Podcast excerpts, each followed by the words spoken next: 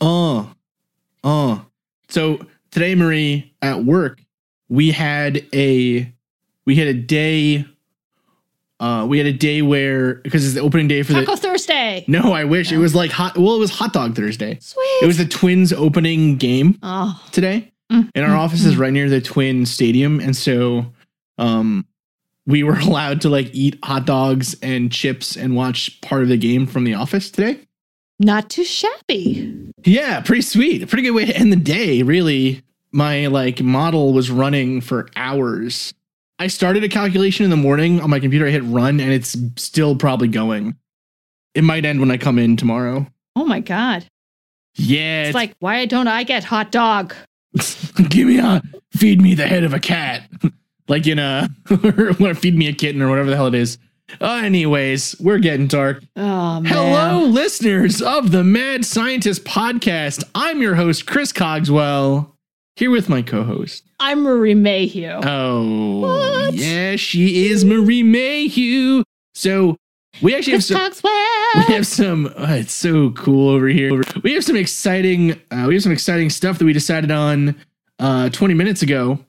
We are we are officially announcing the beginning of our production company. Damn it, Chippy Productions. Um. So Loving it. Yeah. So actually, Again, the same thought and consideration that goes into every single major life decision. every single one. 20 minutes. Boom. Every single Here's one. what we're gonna do. Boom. So actually, if so, if you have an idea for a podcast, um, or you want to start producing one or something, mess email us, please. The Mad Scientist Podcast at gmail.com. Yeah, Um, we are we are open for business. we are, and we're excited because we want we want diversity. We want people that are out there thinking to themselves, "My voice is my. It's not being heard. I'm not being heard. Nobody cares. We care, Yeah. Or we can pretend to. Hell yeah. No, we do care. We, we legitimately do care. care. If you're a listener We to this show care. and you want to start a podcast, please let us know because we would love to help you. Yes. Anyways, this uh, this episode. So we have a couple other another quick housekeeping stuff to do. Quick. Um, we are also at the end of this episode gonna gonna say the names of our patrons, our new patrons, and all the people that give us new reviews. Thank you so much. Woo! We, We are we are edging close to that hundred review mark, Marie. we love that. We Review us. We really are. It's pretty amazing. It's like it's pretty damn great. So We we're crave feedback. we do crave feedback uh, desperately. We need attention. Sorry. That's what it sounds like. It always feels so weird. Like the part I never get used to about this is like telling people, like, "Hey, come and tell us what you think, but please be nice." I know, seriously. We're actually so we're actually at, we're at 89 reviews right now. Sorry. Yes. Um Exciting. 89 reviews in the United States. We actually have reviews in Australia and in uh Canada too, which is really cool. Um so it's pretty exciting. Oh my God. Yeah. Yeah. We like you can actually see iTunes from different countries. I didn't know that. Anyways, let's Australia. Yeah. Yeah. Oh my Yeah. god, you brave, you brave motherfuckers out there in Australia, man. I'm telling Shout you. out. We are killing it. Shout out are- to everything that's trying to trying to kill them in Australia. Oh. Anyways, this week's episode, we are talking about trees and specifically, do trees communicate with one another?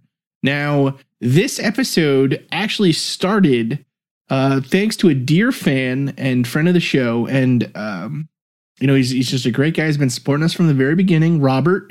So thank you very much, Robert, for all your support. And uh, thanks for sending me the book. That was awesome of you. And we're super excited. Yeah, we're just, I'm so excited to finally be doing this episode um, on this stuff. So, anyway, so uh, do trees communicate with one another? So, it's going to be a good episode. So, let's get into it. yes. Welcome to the Mad Scientist Podcast. This week's episode Tree Communication.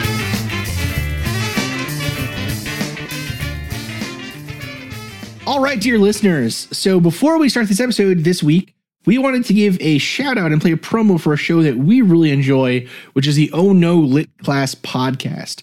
This show, uh, you know, all of the books that I didn't read in school, they they review and talk about on the show. It is super funny. Um, the hosts are the hosts are great folks. They are friends of the show for sure. And uh, we seriously suggest you check out their show. It is a lot of fun.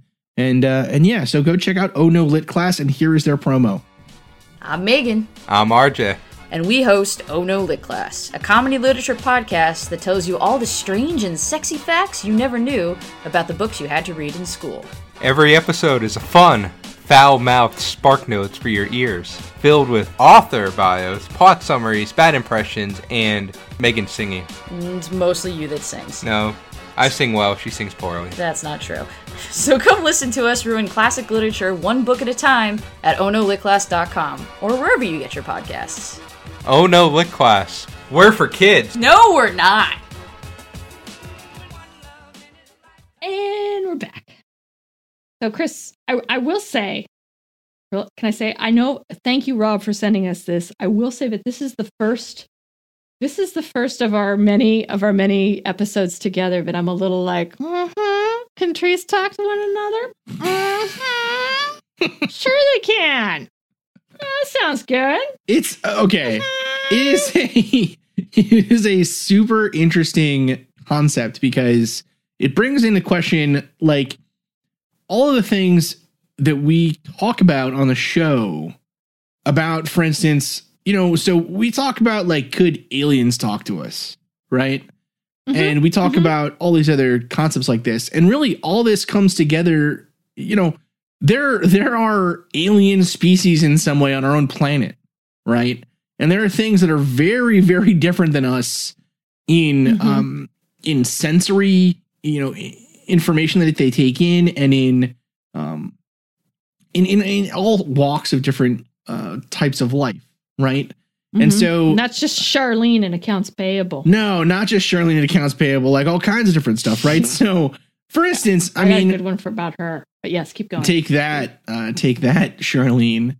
So, you know, so it's it's an interesting concept. This idea of um, this idea of say, you know, do plants talk to each other? Well, first off, what does it mean to talk? What does it mean to communicate with each other, right? And by looking at how plants communicate, maybe we can learn something about the way that we communicate as a species or even how we evolved to communicate, right?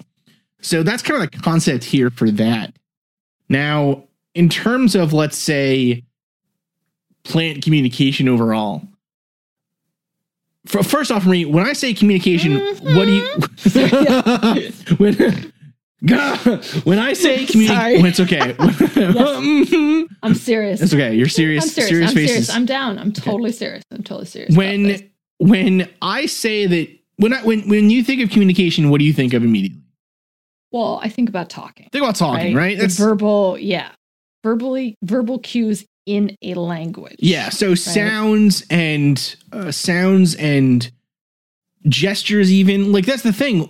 Communication can mean all kinds of things. If you couldn't see, it might be very difficult for you to understand what someone's saying actually, right? Or pick Yes. out even uh, in the world the the the voices of someone talking to you, right? If someone says "excuse me" to you, but you can't see them, how do you know that they're saying "excuse me" to you and not to someone next to you or someone around you, right? Like the directionality of language is actually a much bigger component to it than we think of, right? Yes. And then on top of that, too, there are other parts of language that we uh, sometimes get in trouble for not knowing. So, for instance, um, when I'm at a movie theater and evidently am breathing very loudly, my wife will stare at me until I stop, but I don't realize how loudly I'm breathing. I'm a fat guy. Like I breathe heavy. It's what happens. You know what I mean? It's, it's whatever. It's part of life. Okay. But I won't realize how much noise I'm making until my wife will finally like have to like punch me and be like, shut up. Cause I'm like, you know, this movie's really good. Right? Like fucking super it. gross. But like, but seriously, I mean, there are uh there are verbal cues and things that people sometimes, you know, pick up and it's and it ends up being actually very um it can be detrimental for those that can't pick up those cues, right? And we see that in uh, we see that in Asperger's disorder, right? Where yes. um, social cues aren't picked up, and so people will, you know, it just g- get into snafus. translate. Yeah, Yeah, they can't translate. But also, the thing with communication is, I think if you are communicating, you are sentient. You have either a sense of self, right? That you are you exist and you are a thinking entity and you are communicating outwards to something with the intention of of being heard and responded back to, right? So I think that that's a huge part of sort of my dilemma with the whole tree thing is that if they're communicating, then to me that also means that they have some sort of um the word I'm looking for? They're alive. They have Well, not no, just no, in the alive sense, that- but that they're yes, that they're sentient beings. Yeah. So what you're actually getting to, Marie, is the is the thing that I was Mhm. hoping to trick you with at the end of this episode, Mm. but you're too sharp for me. Um, yeah.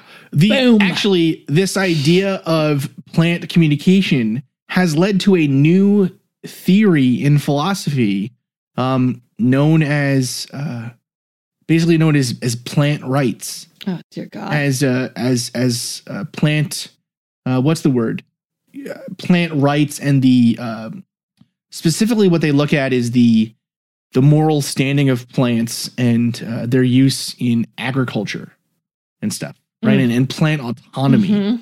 and so what does it mean to what does it mean to um, basically bioethics diverging into this area of plants? Because really like you said as we start to get off on this list plants are going to check off a lot of the boxes that we usually think of as being what makes something sentient or what makes something conscious. Not conscious necessarily but what makes something deserving of rights. I mean and actually that's a great Yeah. place to start maybe even is what what would you consider to be what would be your list say top five things that give things rights Um, they are they are thinking, self-governing, autonomous beings that have uh that can that that that can communicate. That's even yeah. I mean, communicating more is just almost more of an output, but like that's a good question. I would say that they are autonomous, self-governing beings that are able to ah, present themselves like it's not like ah, I don't know. That's really very eloquently put. But I think you're it's almost like it's almost easier to say what doesn't, you know, what I think doesn't deserve rights. And this is probably a, you know, a rabbit hole. But are things that, you know, but I feel like, okay, well, things that don't have feelings or that don't have uh that aren't living. Like a rock. okay so okay so rocks and things aren't aren't uh, fucking aren't eloquent. yeah that's pretty good So Um, fucking eloquent. So- so fucking good at this. so oh there um Mm. there is actually a, a big field of philosophy that deals with this kind of idea Mhm. obviously right Mhm. and so um this idea is called is called the grounds of moral status okay Mm. in some ways Mhm. and so uh moral status is sort of it's sort of this idea of um it's this idea of I guess what for what does something have uh for what does something have uh, a need to be um thought of as being moral or as being um what's the word as being sort of part of our moral uh our moral worldview right Mhm. and so we think about the idea of like rights. And so what gives something a right? Right. And so, and there's different views of that, but generally there's these senses of like, um, so there's this idea in, in philosophy where, so, uh, so Peter Singer, Peter Singer has this idea about kind of, you know, what makes, um, what makes someone, what basically gives someone the right to have an abortion is kind of where he looks at things, right? Mhm. But really, Okay. but so, but really though, uh, some of his ideas though end up being this sense of say, um, this sense of sort of you know, okay, well, if a thing is like you said, conscious, so if if it seems to communicate with each other, does it seem to feel Mhm. pain? Does it seem to, um, does it seem to be able to uh, have some autonomy? So can it reproduce on its own? Um, these kinds of things go into the argument of well, this makes this this means that we have some moral responsibility to this being to not alter any of those things. So the argument would be if plants can communicate, then we don't have we should not have the right to um, stop that communication for no reason, Right.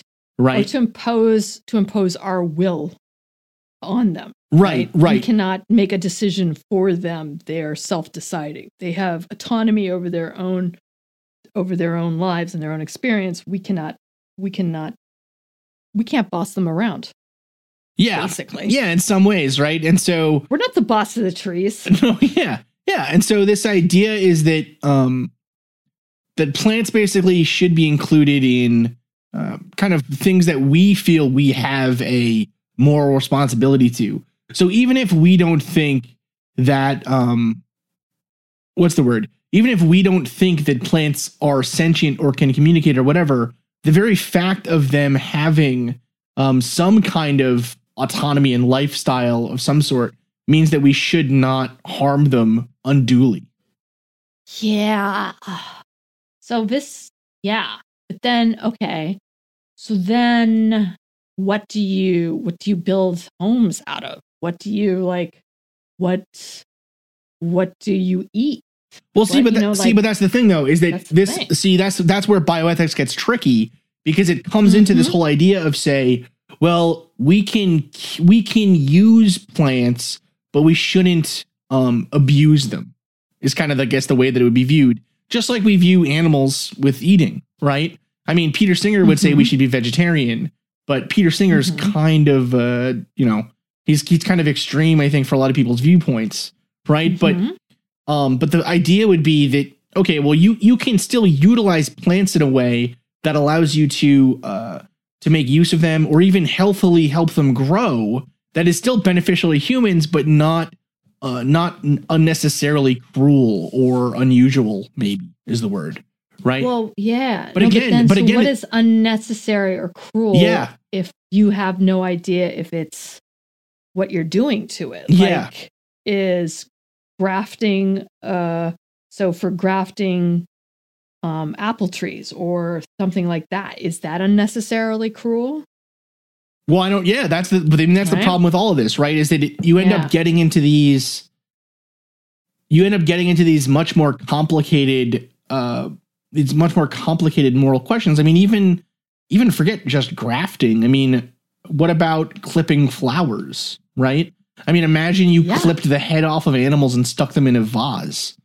Right. Like if we're gonna start equating, you know, and then the idea is too that's just ghoulish the idea becomes too like okay well is a worm equivalent to a tulip? Because they kind of have the same communicative ability.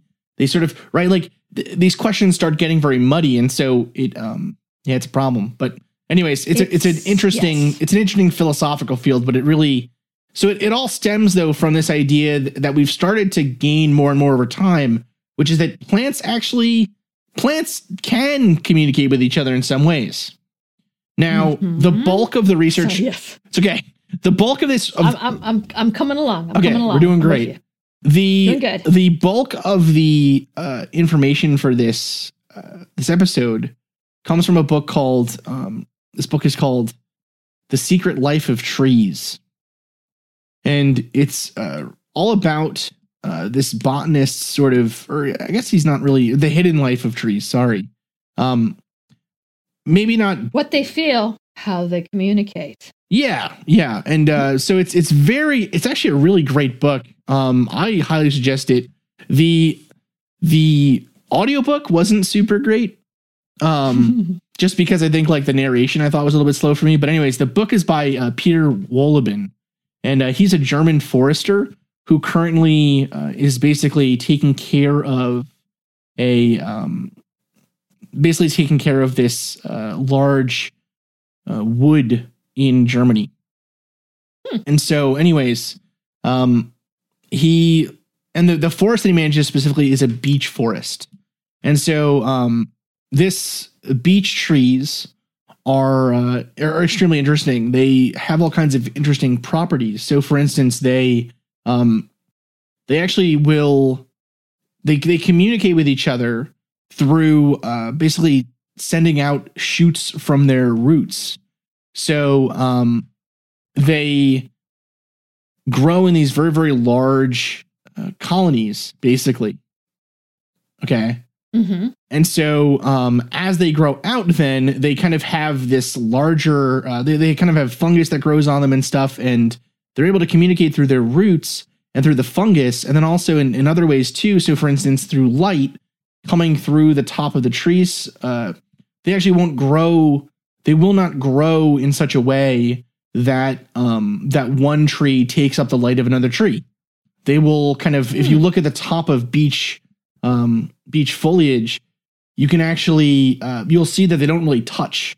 They kind of each have their own little spots, right? They're sharing. They're yeah, exactly.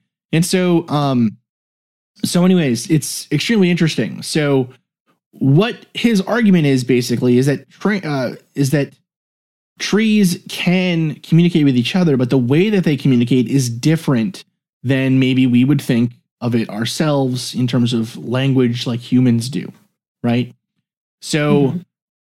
When we talk about communication, we are talking about it more generally. So, broadly, here, what communication is, is the ability to send signals from one organism to another. Now, obviously, humans, when we send signals, we tend to do it by verbal cues or visual cues or um, other things, but there are all kinds of other ways that we send smells uh, and things to each other that are Mhm. signals, right?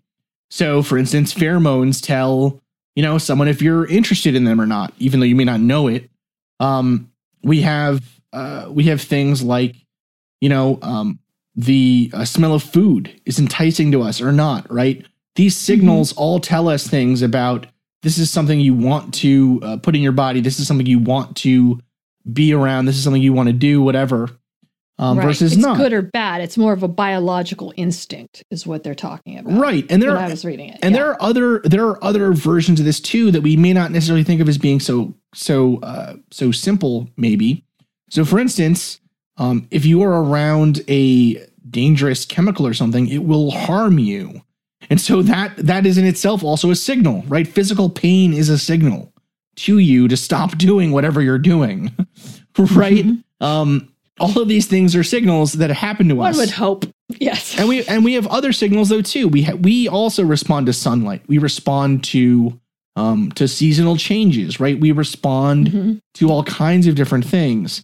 And so in the same way, really plants communicate where they respond to sunlight, they respond to um, chemical signals, both through the root systems and through uh, the air Mhm. and they in some ways seem to communicate by uh, by touch or at least by proximity okay Mhm. so the argument that's in this book basically is that plant communication occurs through all these different modes and so even though we may not realize that these plants are all intercommunicating and sharing nutrients and um, all these different things then uh, but it's still communication is occurring Yes.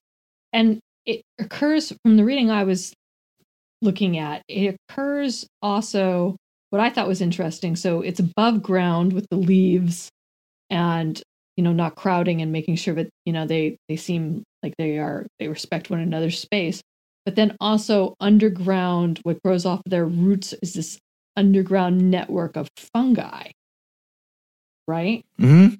which is fascinating to me that they're saying that there's these long hair-like roots that join together with other trees.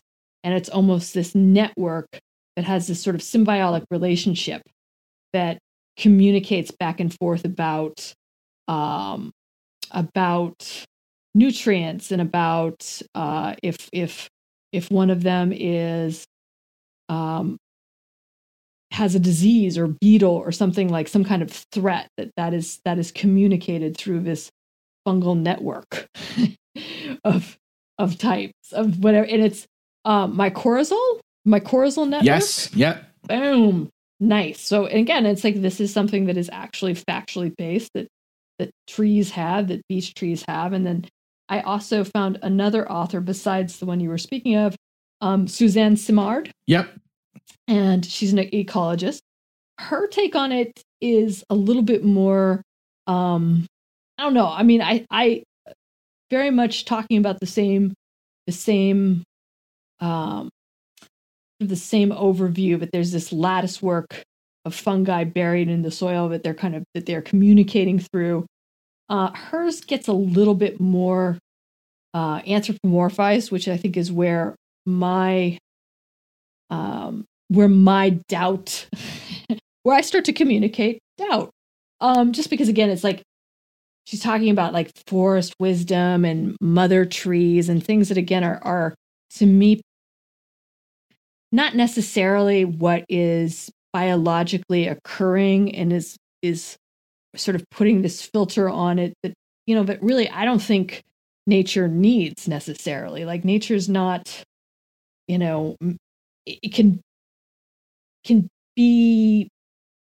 perceived as mystic or perceived as sort of this you know otherworldly thing but it's also science based and so i think when you start to get into these uh subjective I'm going to say tree huggery phrases it can be a little like that's where i'm like yeah i don't know. That's that's that's problematic.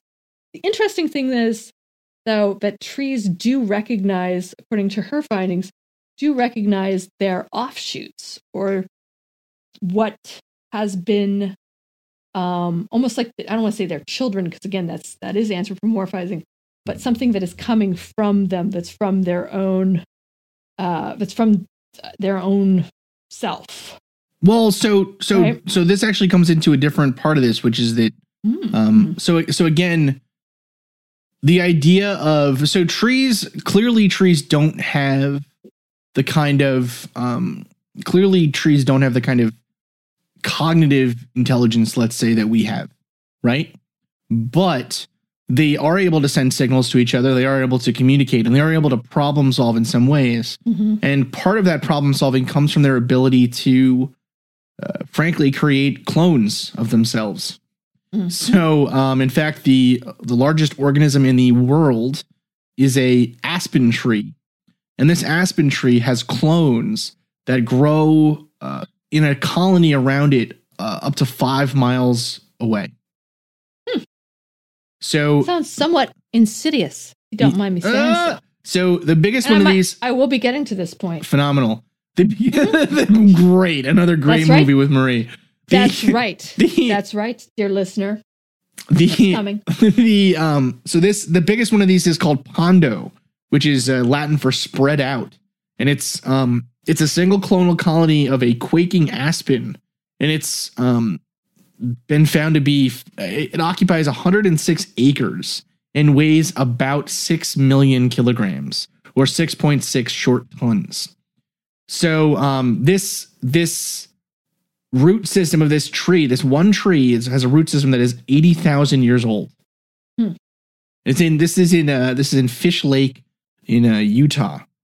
Now in the. Fish Lake National Forest. So the interesting thing about this is that it is a it's a clonal group. So basically what occurs is again these these uh the this tree has roots that go down and then at a certain point away where it's far enough away it'll shoot up a another kind of root like a baby tree almost that then grows and develops into a leaf bearing tree and so um, you end up with a single tree can grow extremely large depending on how well it competes and how well it, it takes in nutrients and sunlight and whatever. So that is how it actually communicates with itself is that it um, basically is able to um, through these through these shoots it's able to um, it's able to to actually literally be almost a single hive mind right? And a hive mind again is anthropomorphizing them as you said but it is part of a single organism. So slightly it's- so it's- evil sounding. so it's less it's almost less like it's less like uh you know a bunch of different clones of a i mean it's very similar to in some ways at least in my mind.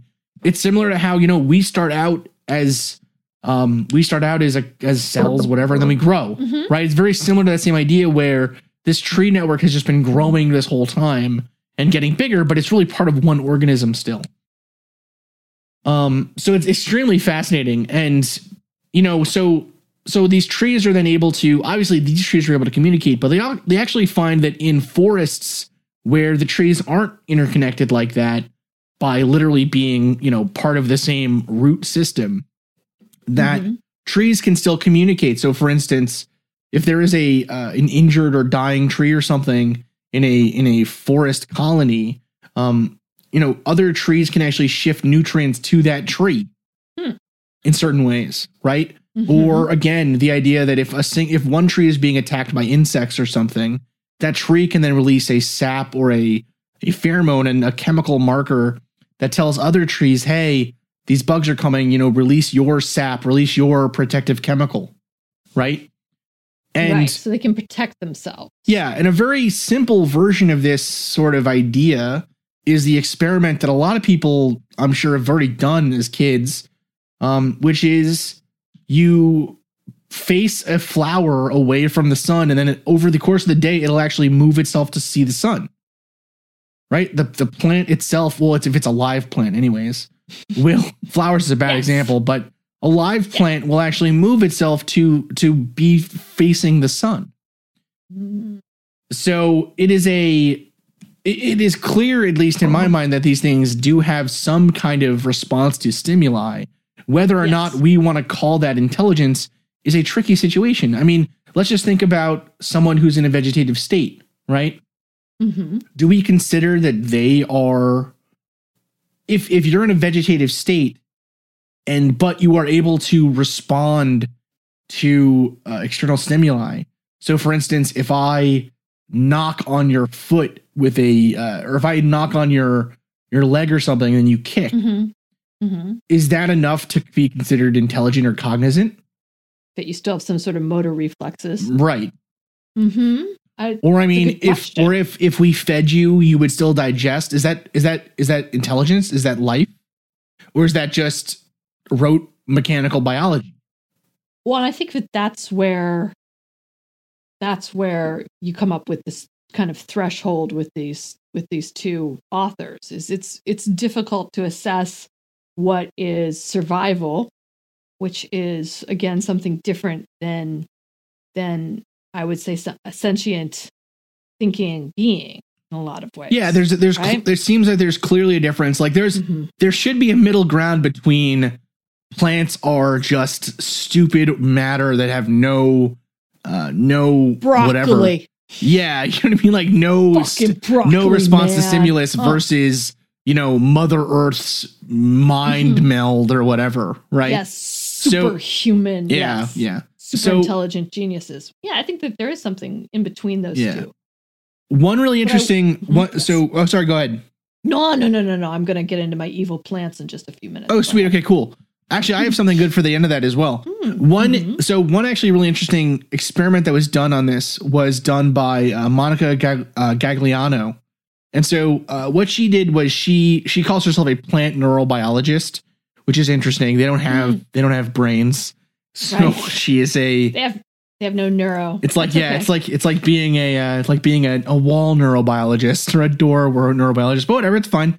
Um, she, Hey, whatever gets the grants, man. It's That's fine, Cool. it's fine. That's cool. I'm not gonna. I get no beef. Yeah, she actually did um she did an experiment with mimosas, with mimosa plants. hmm And what she did was basically she had these plants and then she would drop them from a certain height each day, hmm right? And um every time that these plants to kind of stimulate a physical shock. And every time that they had this shock, they would close their leaves. Oh. So they would kind of protect Mhm. themselves, right? hmm but and so that is kind of just rote mechanical whatever right but what they did what she did was over time so she kept doing this over a week right Mhm. and uh like a week a month whatever when they when she did this after a large number of these drops after a while the plants would stop closing Hmm. And so some people said well whatever it's just they're they don't have enough energy to do this test anymore stop shaking your plants you're some kind of you know beating up on the plants, this is lady. this is wild. But what she did then was um, after another couple a day, a month, whatever, where she didn't drop them at all, so they were just left to survive.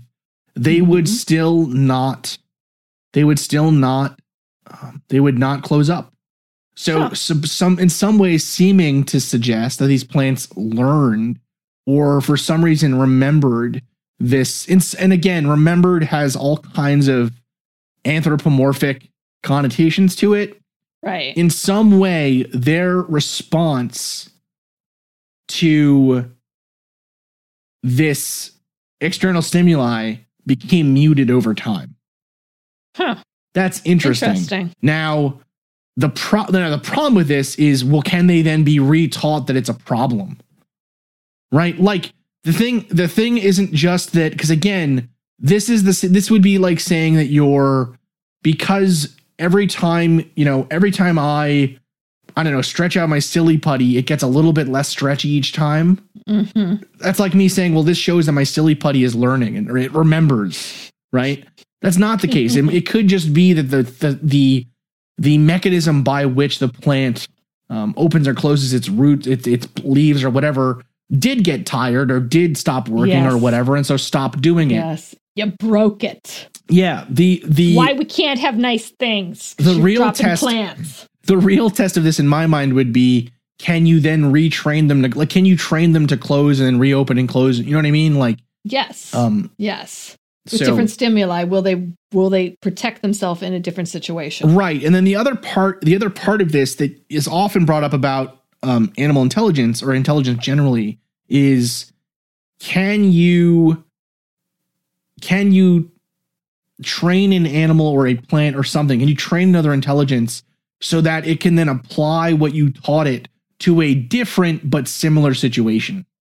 Mm, So it's not mm-hmm. it's not good enough to keep rote memorization or, or rote repetition. What's important is if I show you that you can cut a carrot with a knife, can you then also go and try to cut a cucumber or whatever? Right? Like that's a silly example, but you know what I'm saying.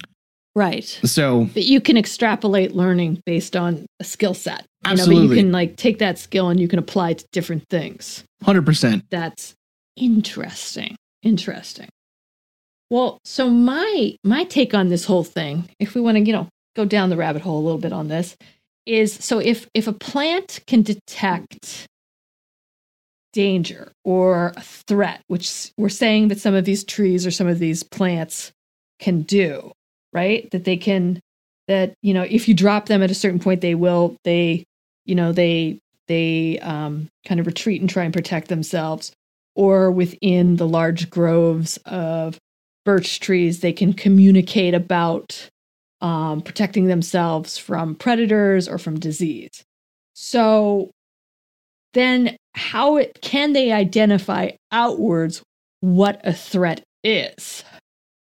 And can they, in turn, um, externalize and try and neutralize that threat externally? Hmm. which would be the makings of a really, really good movie if it was done by anybody else but M. Night Shyamalan. Uh, and if you don't know what I'm referring to, I'm talking about the, it was 2008, 2006, somewhere in the early aughts, The Happening by M. Night Shyamalan.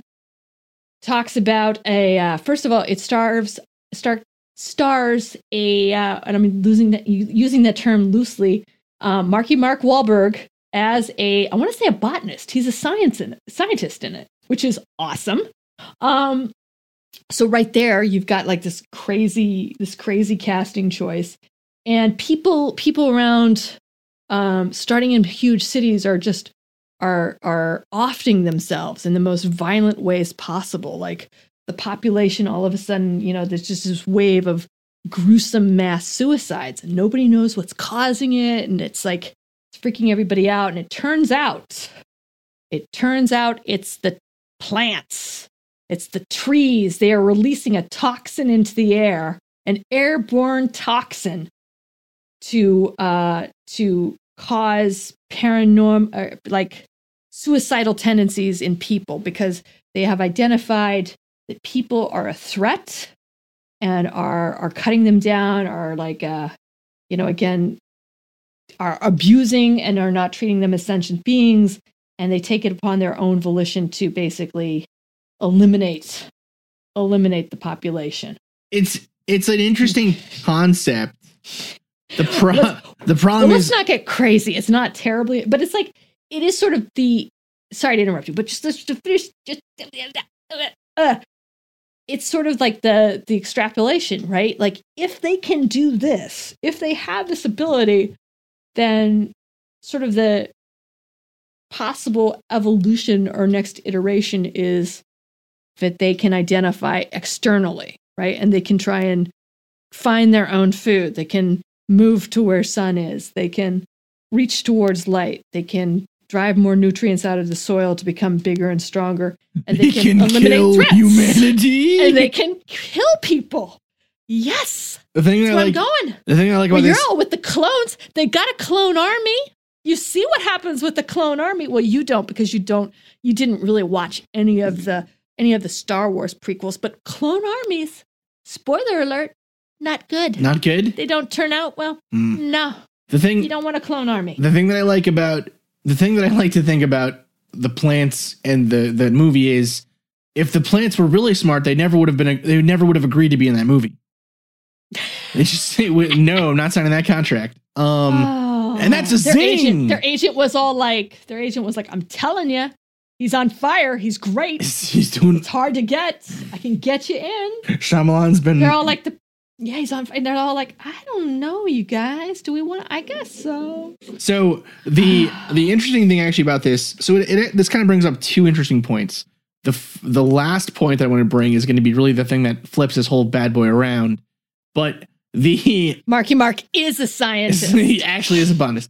The the interesting thing about all this to me is we so first off, we kind of this question of again plant ethics or what rights do plants have Mhm. so it actually there it actually came up. There's a uh, a society in um, a society for bioethics in uh, it was like the European Society for Bioethics or something like that.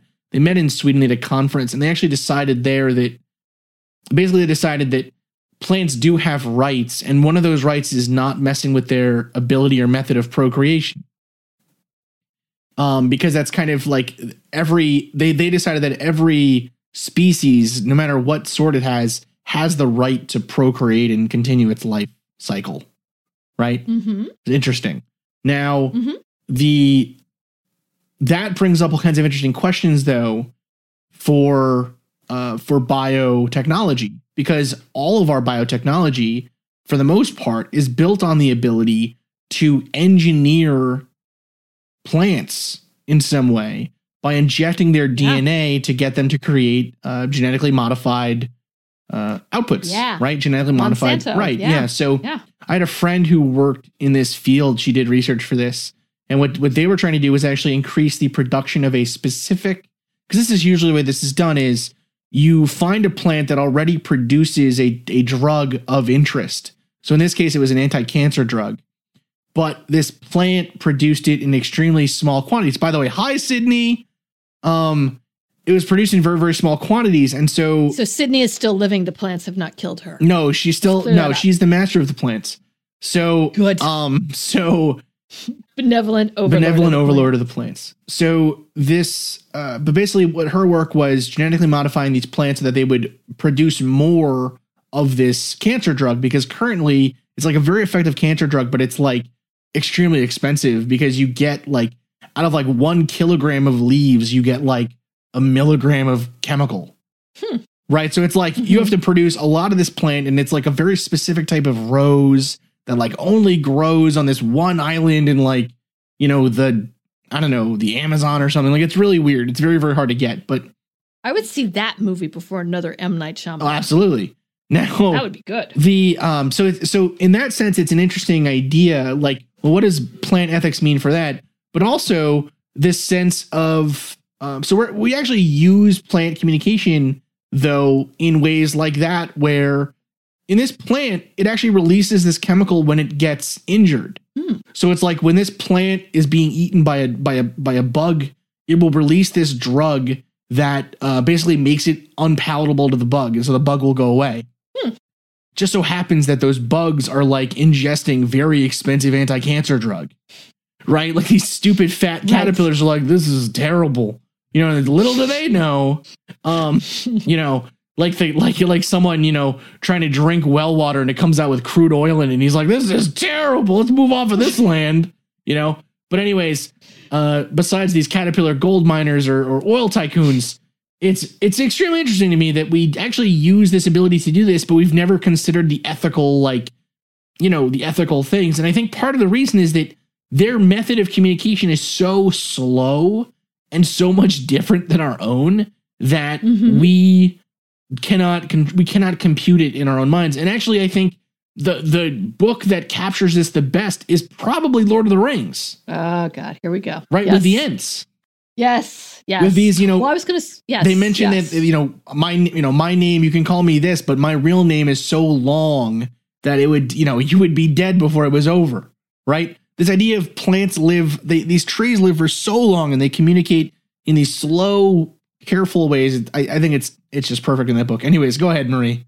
No, I was going to say that that is the other thing to consider in this is that the life of a tree, like a redwood, right? They're they're alive for hundreds of years. They live I mean, thousands. for very thousands of thousands of years, yeah. Thousands, thousands of years a tree can can live for. So it makes sense that in some ways during that time it would have some evolutionary effect towards like it would have to it would have to have a survival system. It would have to have it would these things would be you know are are self-evident because these things are so huge and have survived for so long. I'm Ken Harbaugh, host of Warriors in Their Own Words, a podcast that presents the unvarnished, unsanitized truth of what we have asked of those who defend this nation. As a country, we need these stories more than ever. Stories from Americans who have borne the battle, including 30 year old remastered interviews with veterans from World War I recounting their time in the trenches of Europe, and with veterans from World War II, Korea, Vietnam, and from our most recent conflicts in Iraq, Afghanistan, and other battlefields Americans may never have heard of. Hear their stories by listening to Warriors in Their Own Words wherever you find podcasts. I don't. The leap from there to them trying to kill us is a bit. A Oh, bit well, of yeah, a, no, M Night it's a bit of a stretch. It's a bit of a stretch, but I'm not. Yeah, I'm not ruling it out. I'm not gonna, you know. No, it's not. It's but it's not his best. It's not his best twist. It's not. Insofar as the Shyamalan twist, it's not his best twist. Not his best. I will say very quickly, insofar as that movie, just again because I got to move, I got to, I got to work in some uh, some popular culture for this. that movie was actually an allegory, according to some of the. I, when I was reading, because I was like, damn, this this Chris has got me researching this crazy ass. You trees are alive, and this sounds familiar, and I was like, oh, that's right. And so then I, you know, of course, spent like three hours researching M Night Shyamalan for some godforsaken reason, and it's a allegory. He's a um, from again from what my understanding is that he's Christian, and so this is actually more of a um, a biblical allegory wrapped in the idea of the story of of the trees. what? Which to me, I was like, I was like, damn, M Night, that's a little heavy. No, it's not. He made a shitty movie about trees, and now he wants to to plaster over it. I, you know what? I'm not. I'm not here defending it. I'm just reporting out. Right? I agree with you. I do think it was. It was exceptionally bad. But but seriously, they, he was saying that this is this is the the trees and are it's it's an allegory for sort of the the the the wrath or the the fall, and this is what happens. And the, I mean, yeah. it's an extremely heavy-handed allegory for us destroying the planet. Mhm. which I think Like so it's too. Yeah. literally like a third, like a, you know, like like a third grader. Like, what if the plant started killing us instead? Of us You know what I killing mean? them. Like, yeah, Somebody doesn't yeah, want to eat thanks. broccoli. They're like, what if broccoli ate Seriously. us instead? Like it's so dumb. It's such a stu. Oh goodness. Anyways, I love it. the I love it so the, much. well the, the thing So good. there is something i think poetic or interesting and kind of terrifying though in the idea that imagine you are a species that lives for i mean thousands of years Mhm. right Mhm. and all of a sudden in your lifetime in the lifetime of one tree humans go from seemingly cavemen to chainsaws able to kill th- thousands, millions of your species in a day, Mm-hmm. right? If they wanted to. Mm-hmm. Um, I mean, can you imagine that from our perspective? Imagine if during your lifetime, mosquitoes went from being a just a bug, like a nuisance that lived that kind of sucked off of you and lived So off of you and something that could whatever, wipe us out. to being able to kill I'd see humans that on movie. their- I'd see that movie. That's a good movie. We've come up with two excellent movies. we have much better than Shyamalan. Oh man. Get at us, Hollywood. Yeah, yeah. But shout the- out at us. you know- Yeah. Now here, now here though, Marie is Huh. where shit's gonna get flipped on you. I I bet I can. Can I say two words and see if I'm right? Go ahead. Red Tide. No, Oh, not right. Damn! But Red Tide is the flip of this, by the way. Well, when you said when you said let me let me give you two words in my mind i was like can this be turned into two words and i was like really oh. trying hard to think Well, but before you go time. into your reveal, really quick, mine was Red Tide, which is a marine event where plants are becoming toxic and are releasing Yes. toxins into the water. So it's it's sort of a very small microcosmic. It's still not a good thing, but it's it's like you know if the happening was so the happening was airborne. This is uh, algae reproducing and becoming toxic in the water itself, which was, Yeah. I guess, one of the other, one of the other, uh, one of the other um, allegories, or one of the other places that they got the idea for the happening. In case you know, Hmm. In again case seems like a lot of there is- covering their tracks Mm, I know, A lot of covering their tracks I know. Okay, so now flip it on its head, Okay. man. I'm ready. I'm braced. I'm Okay. there. Boom. one one of the most i don't know if i don't know if popular is the right word one of the more interesting ideas about what happened at area 51 Oh God. okay All right, I'm there. I'm there. is is that when uh, when this UFO crashed, we were able to procure a a number of dead aliens, but also two live ones, Mm. and they were called Ebens, extraterrestrial biological entities. Mm-hmm. They were and trees. evidently, They were trees. we had yeah no what? evidently we had an extremely difficult time keeping with they they died in our captivity because we were not able to uh to help them and we couldn't communicate them and whatever we kept forgetting but to water spec- them. Is that what you're saying? but their well yeah no no seriously their biology evidently was much more similar to trees than it was to ours they didn't need to eat they gained energy of some sort or in some way from radiation and um and and actually though so that's that's part of like the larger UFO mythology I would say uh-huh. but it is actually a fascinating and I think elegant solution to a lot of the problems of space travel, right? What if you didn't have to eat food? What if you just got you made food from sunlight, Mhm. right? You needed liquid, you needed some kind of liquid, but primarily you were self-sustaining, right? That gets rid of a bunch of problems for space travel. Same thing with longevity, right? Your metabolism is so slow that you're able to uh, transport in this way or whatever.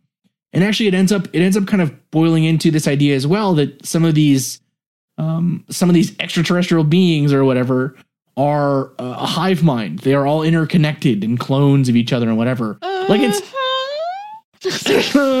like I, I just I actually think it is a I, I don't know if it's true or not. Obviously, I would hesitate to say that it's not true, or I would not hesitate. I would err on the side of saying it's not true, but it is a fascinating idea. It's like I think it is a it is one of the best turns of the I like it. mythology around UFOs in the last 30 years. Like I think it is like it is elegant and interesting I like concept. Uh, you know what? At I'm the very down least. for it as long as Hollywood keeps its mitts off of it. Uh, it- you know, as long as they don't attach Will Smith to this uh, to this thing, I'm I, I think it sounds good. I think it's a good idea. good stuff Oh good my stuff God. so so um so ultimately now so Hmm. this episode we've kind of um we've kind of touched on some interesting stuff and actually i thought what would be kind of cool would be so we're actually we're we're actually starting to finally decode kind of how plants talk through signaling and whatever Mhm. and we are using that for our biology for our like pharmacology and and that kind of stuff but actually we're also starting finally to get some sense about the way that our cells communicate. We had we had some sense beforehand, but really um really this notion of of chemical signaling between uh, cells, right? The, the same kind of signaling that occurs in plants also occurs in us in humans. Um, and it's a part of biology that's actually really important and really, uh, I mean, it's, it's the way that diseases uh, affect your body. It's the way that cancer starts. It's the way that um, healing occurs. It's the way that growth occurs, right? Like these, the very fact that we kind of, um, what's the word? That really this signaling is probably, these chemical signalings are probably the ways that the first communication occurred, right? Mm-hmm. And the fact that that kind of simple mechanism of communication is still the primary mode of communication for um, for the vast majority of the organic uh, or biological species on the planet, I think is really interesting. Right? Very Yeah. few of the species in total have evolved to have sound making capabilities or the ability to even hear sound, right? Very few species ultimately have taken in the ability or gained the ability to um to sense light with a vision of some sort, right? With with sight of some kind. Um, you know, like touch and uh touch is one that plants seem to use, but chemical signaling is probably is I mean, sensibly the first one that we evolved with, right? Back when we were, you know, single-celled organisms, right? Yeah. So, um, so I, I don't know. I find it really interesting that it's sort of, it's it's in some ways kind of the one of the most important aspects of how this thing that is life started for all species on the planet Earth. But it's one of those things that we're like we really don't know a lot about. No, I would agree with that. I think that that, and that is the thing that is most interesting. And even like people would talk to their plants, right? Let's say that they do better, but they are, you know, but that's, that is something that anybody with a really good garden, you know, but, you know, just anecdotally, I'm, they're all like, oh, I, well, I, I also talk to them. I also come out and I'll talk, I will just talk the entire time. And to me, it's like, that's a little strange, but at the same time, there is something um and again this is anthropomorphizing it but there's something to that that you think okay well they're they're being nurtured in this way as well Yeah, as long as they don't as long as they don't rise up in revolt right. That's the no. That's our main concern here. So, um, so anyways, kill your plants. no no you Don't kill your plants. Plants are great. plants damn dirty plants. We were on Earth all along. Did um anyways, well that's that's the episode, dear listeners. Thanks so much for listening. Um yes we are going to uh, say the names of our Patreon sponsors and uh the iTunes reviewers that recently gave us reviews. we love Please, if you enjoy If you enjoy the show, please consider supporting us on uh, giving reviews on iTunes in whatever country you're in. Um, we can see them all now, evidently, because we figured out how to do that, which is really Mm. cool. hmm Um, something plants know- knew how to do all along right. Wonderful. Uh, you can support us on Patreon, of course. Uh, just search Mad Scientist Podcast. Um, you know, to by supporting the show with any amount of money, you get a sticker, you get a doodle, you get um, all kinds of other goodies. You get access to video content that we release um, on YouTube which is that is awesome uh, exclusive to uh, Patreon subscribers, and you also get you can just get access to lots of stuff. So if you like the show, if you want us to keep doing it, if you want them to get better, uh, you know, consider supporting the show. And uh, finally, um, we that's it really. Well, we got h- going if on. they want to just give us a shout out, we would love to hear from you. Follow us. I'm uh, tweet at us. I am at Team Giant Squid. She is, and I am at the I am at Mad Scientist Pod, and uh, we're super active on Twitter. You can also email us, uh, Chris. Uh, you can find me. I'm the one that answers the emails, but it's uh, the Mad Scientist Podcast at gmail.com. And uh, if you like if you like the show, check out the website madscientistpodcast.com. There you can find links to the merch, to uh, any of the news and stuff, to uh, find out about you know all the stuff, all the good stuff coming up. So We have some that's it for us. crazy good merch. Shout out for the crazy good new merch we have. It's really fun. But I seriously do. that I've already spent money on. I love Me it. too. It's so good. Yes. All right, so go go water your plants and tell them you love them. Just preventative. It's preventative. Nice.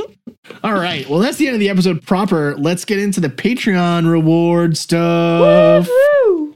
Okay, cool. So we have we have two new patrons this month. Woo! We have Jennifer Taylor. and We have Kayla Nunn. Oh, Jennifer Galen, thank you. Thank you so much for supporting the show. Uh, we love you very much, and we cannot wait. I, you guys actually are getting, uh, you're getting all your stickers and stuff coming in the mail soon. You guys got lucky because, uh, you guys got lucky because we got we got the new stickers in, which is really cool. new Yeah, stickers. super exciting. So we're excited. So uh, we hope you enjoy this stuff. Thank you so much for supporting the show.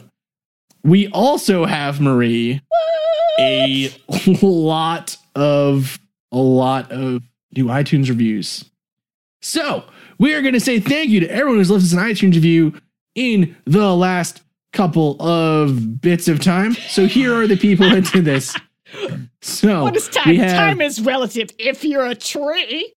It is. We have uh, Pelcher three one four. We have History Laker. We have Pawn Hiki. We have the Living Canvas. We have Antediluvian one. What? We have T spells and secrets, and we have Sam Culper.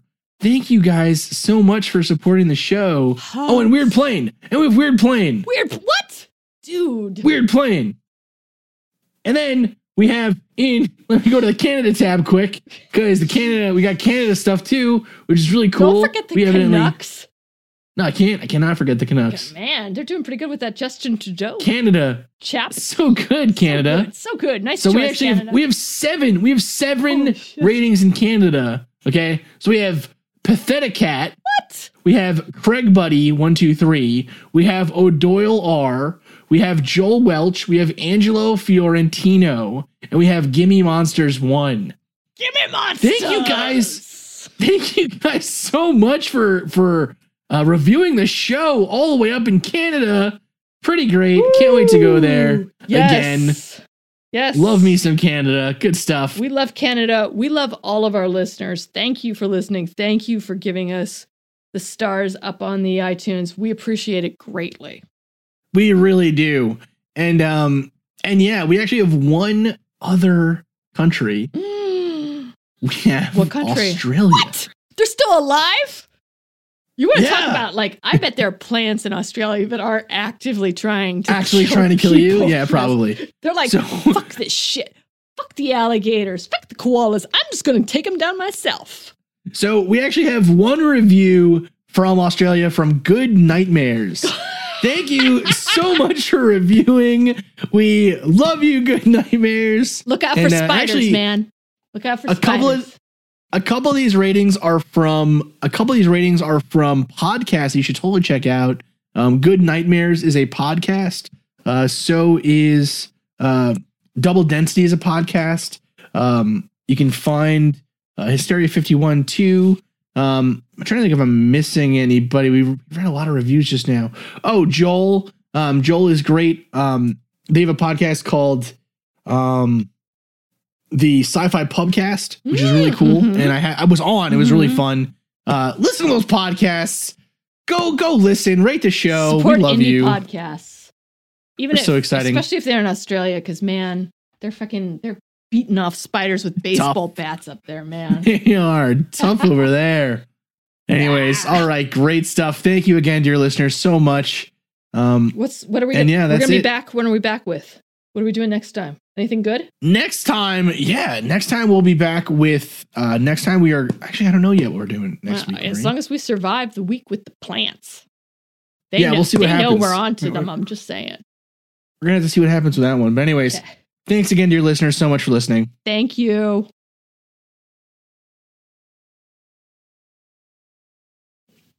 Smoking weed, smoking weed, doing coke, drinking beers, drinking beers, beers, beers, rolling fatties, smoking blunts. Who smokes blunts? We smoke the blunts, rolling blunts and smoke them. What? 14 bucks, little man, put that shit in my hand. If that money doesn't show, then you owe me, owe me, owe. Oh, but Jungle Love, Oh, ee, oh, ee, oh. I think I want to know ya, know ya. Yeah. Buy our merch. Thanks again for listening. This has been the Mad Scientist Podcast, a damn it chippy production. Our logo was designed by Carrie Shaheen, website design by Desdemona, and sound design by Jake Cardinal. Love it. Love it.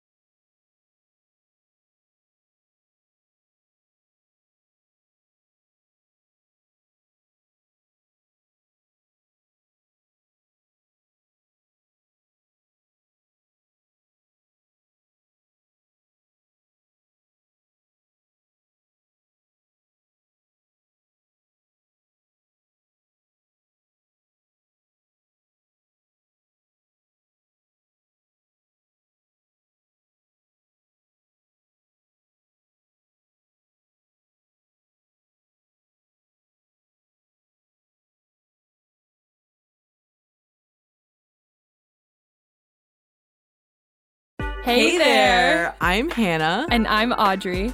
We are a sister filmmaking duo and co hosts of Sleepover Cinema, our show where we analyze the films that created the collective unconscious of the girls, gays, and theys of the late 90s and early 2000s. Princess Diaries, The Cheetah Girls, Aquamarine, Cinderella, the one starring Brandy. We haven't stopped thinking about these movies since we first saw them, and we want you to rewatch them and review them with us. Are these movies as bad as critics would have us believe? Do we even care if they are? We are always unpacking that very question on Sleepover Cinema. Check out Sleepover Cinema wherever you get your podcasts or at evergreenpodcasts.com. See you soon.